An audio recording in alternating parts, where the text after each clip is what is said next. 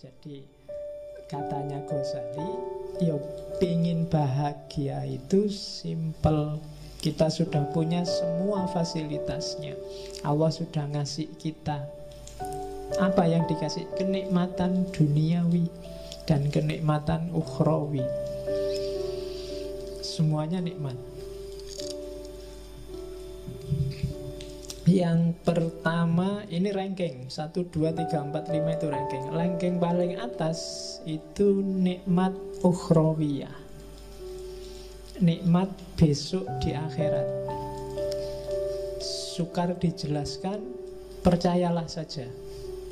Karena kalau dijelaskan Penjelasannya pasti tidak bisa eksak.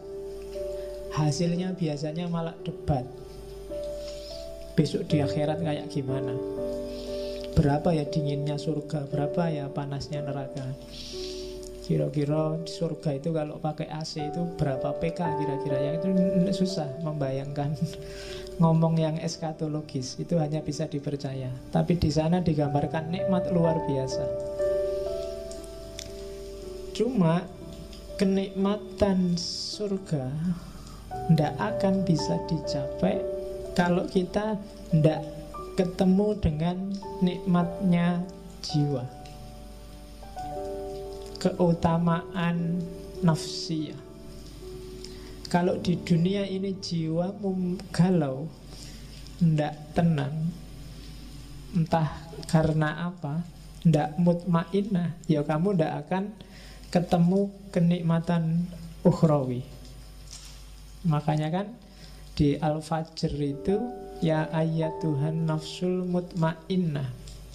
Kalau makomnya jiwamu belum nyampe mutmainnah kamu tidak akan ketemu nikmatnya ukhrawi. Jadi jiwamu harus stabil dan nikmat dulu. Kalau di Mizanul Amal cari nikmatnya jiwa gimana Pak? Yang pertama akalmu dia akan merasa nikmat dengan ilmu. Jadi kita punya akal, bagian dari jiwa kan akal itu. Dia akan nikmat kalau dapat ilmu, maka sering-seringlah ngasih gizi ke akalmu dengan ilmu. Semakin banyak dia dikasih suplemen ilmu, semakin dia akan merasa senang dan aman. Paham itu bikin tenang, tidak paham itu bikin galau. Teori paling gampang itu. Maka akalmu kasihlah dia kenikmatan dengan ilmu. Terus dirimu, maksudnya kedirianmu, pribadimu, bikinlah dia nikmat dengan warok. Warok itu menjaga diri, Jangan ngawur hidupmu kalau pengen tenang. Ya rumus paling gampang Jangan lakukan yang haram, yang maksiat, jauhi yang subhat. Kalau kalian jauh dari tiga hal ini, pribadimu akan merasa tenang. Jangan ketipu oleh enak sementaranya yang haram dan yang maksiat, apalagi yang subhat. Jadi kalau akalmu selalu dapat suplemen ilmu dan dirimu terjaga dari yang jelek-jelek, kamu akan nyaman, jiwamu akan tenang. Terus yang ketiga, meskipun begitu, kamu juga harus memanjakan jiwamu dengan kesungguhan dan keberanian. Hiduplah yang serius, hiduplah yang punya cita-cita, punya target, dan berani. Yang keempat, adil. Adil itu hiduplah secara proporsional, baik di level fisik maupun di level rohani. Jadi, Proporsional itu ya yang harusnya 10 dikasih 10 Yang harusnya satu dikasih satu. Fisik itu adil kalau sehari butuh makan tiga kali ya dikasih tiga kali. Itu adil. Rohani itu adil ya sesuai dengan kebutuhanmu. Misalnya sudah waktunya nikah ya nikah aja sudah jatuh cinta waktunya pacaran ya jatuh cinta aja ndak apa-apa. Nggak usah dibendung-bendung saya anti pacaran pak. Ndak mau jatuh cinta pak. Kalau jatuh cinta ya jatuh cinta aja kenapa enggak wong itu fitrah yang ndak boleh kan melampiaskannya kayak gimana. Tapi yang fitrahmu untuk suka pada lawan jenis bukan yang sesama jenis loh ya, ya. itu penuhilah ndak apa-apa kalau ini terpenuhi, kamu akan utama jiwamu, nafsiyahmu, tenang, mutmainnah. Baru kamu dapat kenikmatan ukhrawi. Cuma syaratnya tidak akan sempurna jiwamu tenang kalau badaniahmu tidak sempurna. Ya kayak tadi loh. Kalau fisiknya tidak adil, waktunya ada makannya, kamu puasa terus, harusnya ada tidurnya, kamu pakai melek terus, jiwamu juga tidak akan tenang, tidak akan mutmainah. Harusnya kamu kawin, malah bisa empat kok malah tidak kawin-kawin. Ah, itu tidak mutmainah. Harus dibikin tenang. Karena nafsu itu kalau tidak kamu tenangkan, lama-lama dia akan meledak. Karena dia nuntut terus disuruh bungkem, nuntut terus disuruh bungkem. Pada saatnya dia akan menyusahkanmu. Sama kan kadang-kadang santri itu waktu di pondok tidak boleh lihat TV, tidak boleh baca koran, tidak boleh bawa HP, tidak boleh itu. Begitu keluar dari pondok kuliah, dia yang pertama nyari pacar. Karena kemarin nggak boleh apa-apa, sekarang kumat. Ya, jadi ndak badaniahnya beres dulu.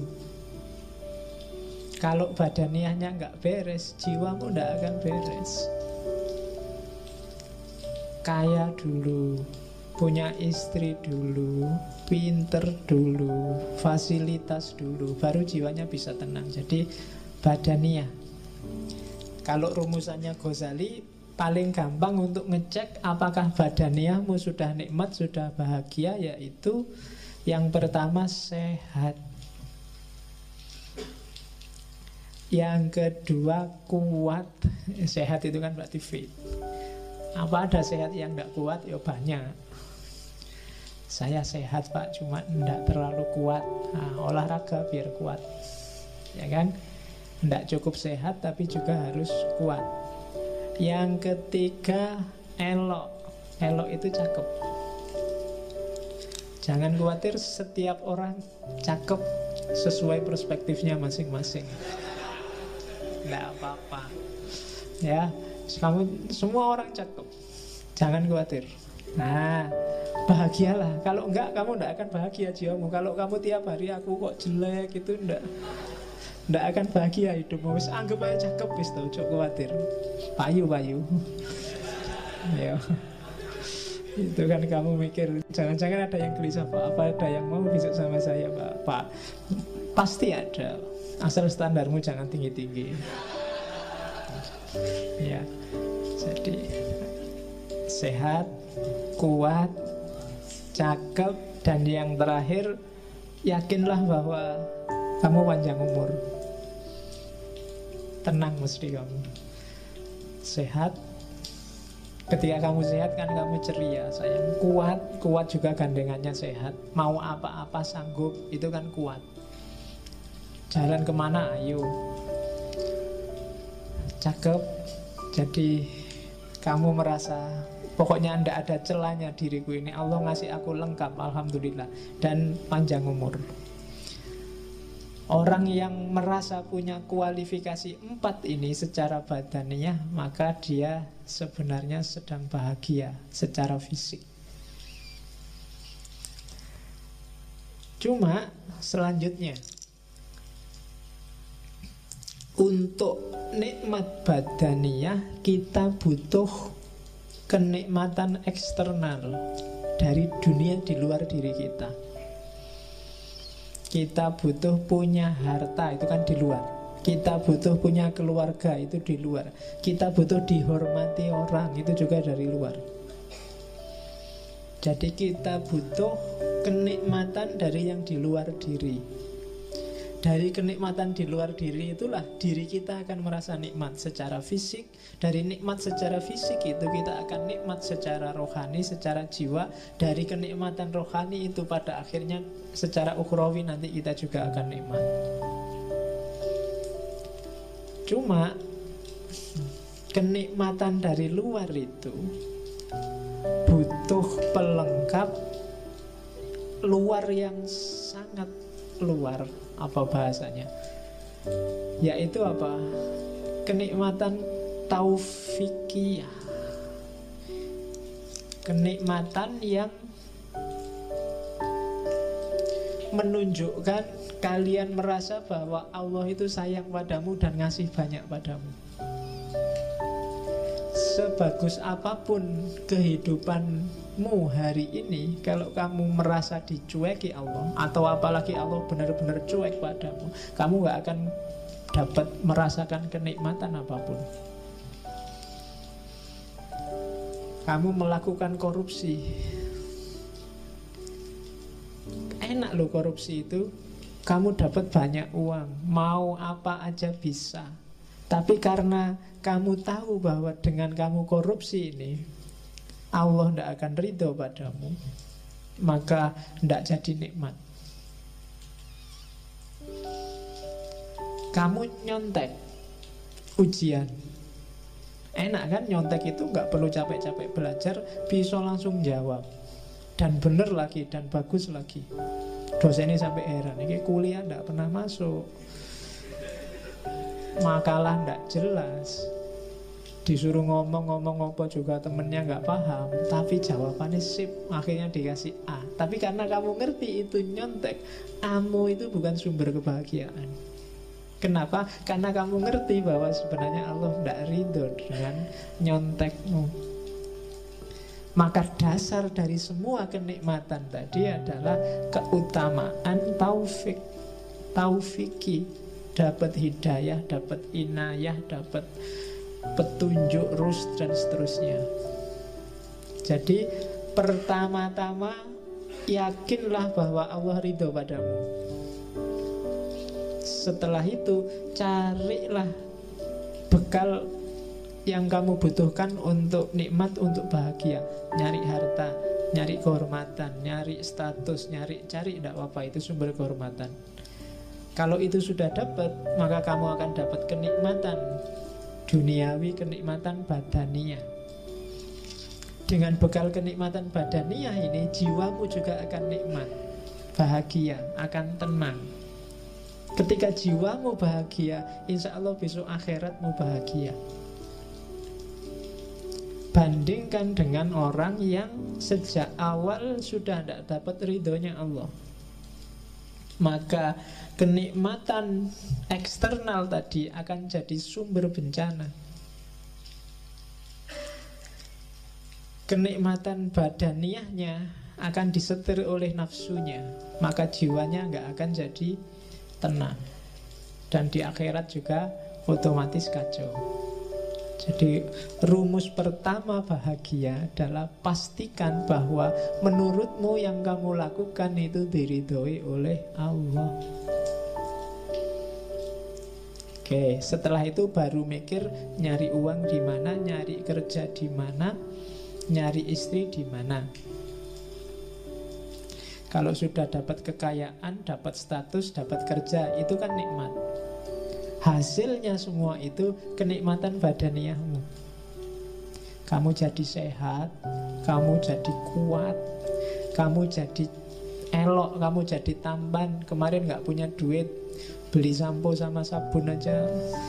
Nah kan, kalau duitnya banyak kan sekarang santai beli parfum, beli make up malah malah bisa. Kalau itu sudah terpenuhi kan jiwamu kan tenang. Dan setelah jiwamu tenang, kamu nambah lagi menyempurnakan jiwamu misalnya dengan cari ilmu, dengan memelihara diri dan seterusnya. Maka ketika kamu meninggal, kamu akan mutmainnah dan kamu akan dapat kebahagiaan ukhrawi.